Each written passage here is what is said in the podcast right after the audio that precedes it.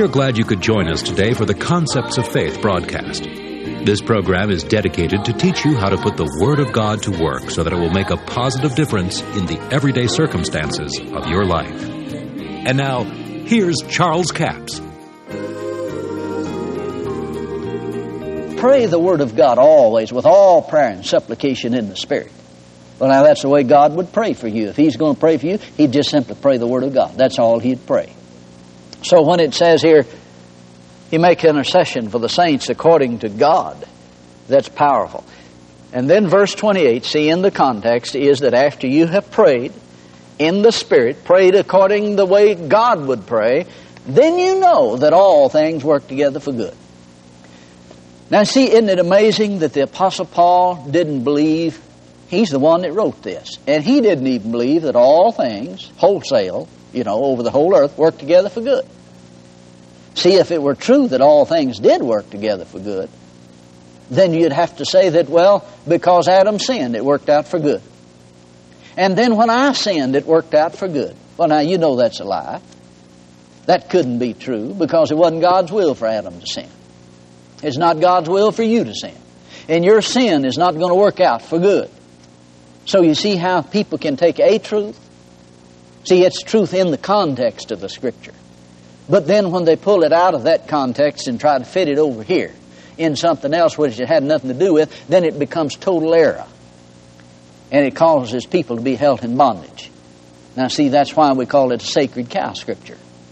They worship that scripture and use that scripture in everything to say that, well, it's going to all work out all right because the Apostle Paul said all things work together for good. No, the Apostle Paul didn't say that everything over the whole earth worked together for good. He didn't even believe it himself because he wrote to the church at Thessalonica and he said, I would have come to you once and again. But he said, Satan hindered me.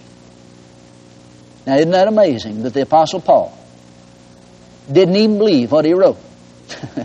well, certainly he believed what he wrote because he wrote it in the context of what he's talking about. But you see, he didn't pull it out of context. Now, if he'd have said concerning the church there, said, I would have come to you once and again, but you know what I wrote to you and said, all things work together for good, so I know that because I was hindered, it was for good.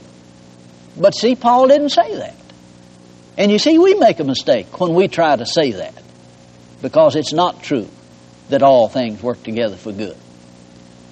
Well, that'll help you. See, it gives us insight into some things and keep it in the context. Now, let's go right quickly to some other, because I've got several here that I want to share with you.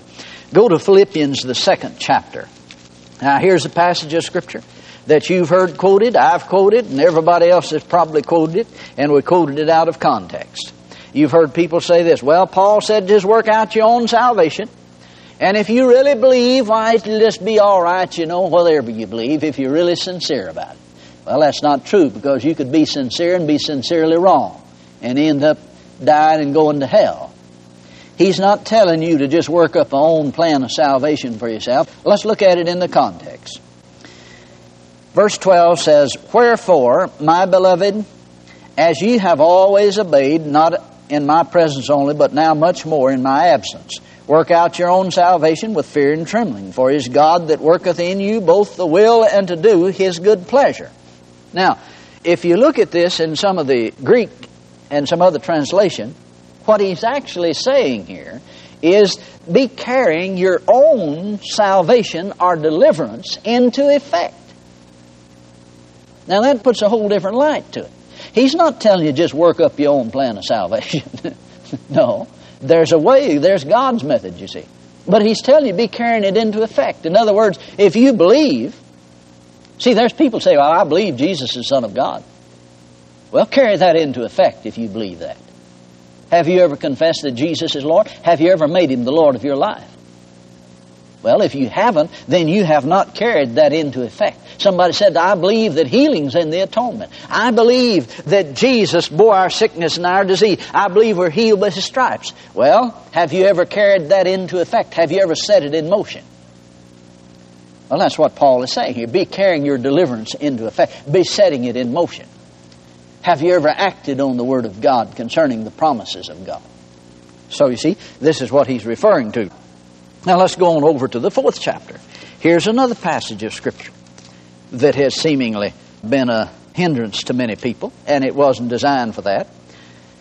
Paul says, verse 11, well, let's back up to verse 10. But I rejoice in the Lord greatly that now at last your care for me has flourished again, wherein you were also careful, but ye lacked opportunity. Not that I speak in respect of want, for I have learned in whatsoever state I am, therewith to be content. Now that's been quoted to me over and over and over again by people that don't believe in prosperity. Well, now the Apostle Paul says, just be content with whatever you have. And see, there's another place where Paul said something similar to that. But you see, they take it out of context. Now, here Paul is referring to the fact that he said, Your care for me has flourished again. In other words, you sent an offering to me again. And he said, But I don't speak in respect of want. Because he said, I've learned in whatsoever state I am therewith to be content. Now, the literal translation of that reads like this I have learned in whatsoever state I am to be independent of circumstances. In other words, he said, I don't let circumstances dictate to me how I feel or how I act. He's not saying that I'm just going to be content in whatever state I'm in. I'm just going to lay down and just let it happen, and whatever will happen, will happen, and if it won't, it won't happen, and I just can't do anything about it. Now, that's the way we've kind of looked at that scripture. But it's a powerful scripture. He's saying that I have learned in whatever state I find myself, I will just be independent of that circumstance. I won't be ruled by that circumstance. And I'll tell you, when you look at it like that, it changes the whole version of the whole thing and gets you in the position where you can see what he's actually saying. Now, go to Hebrews, the 13th chapter, verse 5. Let your conversation be without covetousness, and be content with such things as you have. For he has said, I will never leave thee nor forsake thee. Now, there's people that say, well, now, you see, here the writer said, which I believe to be the Apostle Paul, said, Be content with such things as you have, and you ought not to want anything else but what you have. You ought not be trying to use your faith and to get things from God. well, now let's just stop and see if this is really true. I mean, in that light, see. Now he goes on here and says, I will never leave thee nor forsake thee, so that we may boldly say, so that we may boldly say, The Lord is my helper, and I will not fear what men shall do unto me. Then he goes on down in verse 8 and says, Jesus is the same yesterday, today, and forever. Now, you see, when you bring it into context, makes a lot of difference what it says, doesn't it?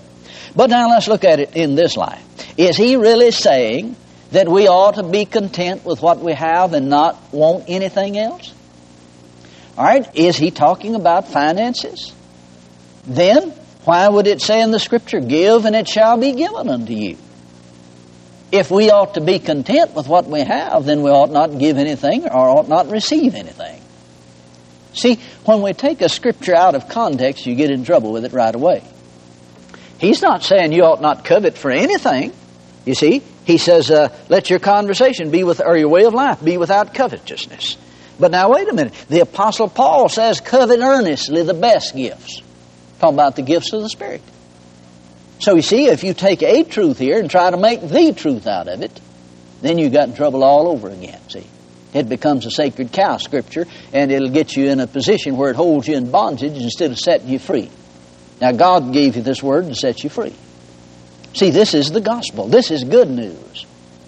But if you get it out of context, you're going to get bad news out of it. Now, certainly, there's some things that the Bible says we ought to covet. Covet earnestly the best gifts. Now, if you're going to be content with such things as you have, then you know uh, if an individual, if that were true wholesale, that was just a complete truth, it was the truth, then if a person only had to heard about salvation and had never heard about healing, then the writer would be saying, you ought to be content just to be saved and not be healed. Well, now you know that's not involved in there. And then you could carry it over into all the other areas, you see. If you haven't received the Holy Spirit, then you ought to just be content by not having the Holy Spirit or not speaking with other tongues. Well, see, you're in trouble again there with that. So, be careful with these scriptures. and keep them in the context. Now, see, Paul said, foolish and unlearned questions avoid, for they do gender strife. You see, Romans, the fifth chapter, the Apostle Paul says, They that receive the abundance of grace and the gift of righteousness shall reign in life by one Jesus Christ. In other words, they'll reign as kings in life. In fact, the Amplified says, reign as kings in life by one Jesus Christ. Well, that's what the Apostle Paul said to do. But you see, the people that oppose this, they'll go and underline all of the scriptures that says you ought to be content with what you have. They'll underline all the suffering scriptures. They'll underline all of these others. And that's the ones they meditate and study. And they stay up all hours of the night trying to prove it's not God's will for them to be healed or for them to be prosperous. When if they'd just take God's word and just confess the word of God, they could enter into the abundance. And they could enter into the provision that God made for them. Thank you so much for joining us for the Concepts of Faith broadcast today. Now, before I leave the broadcast, this is the last day for CD offer number 7203 Kicking Over Sacred Cows. Two CDs for $15 plus $4 postage and handling, a total of $19. Kicking Over Sacred Cows. You need to know that there are certain scriptures in the Bible that some people allow to become a sacred cow to them. They wouldn't dare eat it, but it holds them in bondage. You know, over in India, some people worship cows instead of eat them. And sometimes people allow certain scriptures to hold them in bondage because they don't understand. Now, we talk about in Hebrews chapter 12 the chastening of the Lord, and we point out what it means. It means to child train. And you see, people that are not Christians, they do not receive the chastening of the Lord, the scripture says. But the children all receive chastening of the Lord. Well, now, if it was sickness and disease, only Christians would be sick.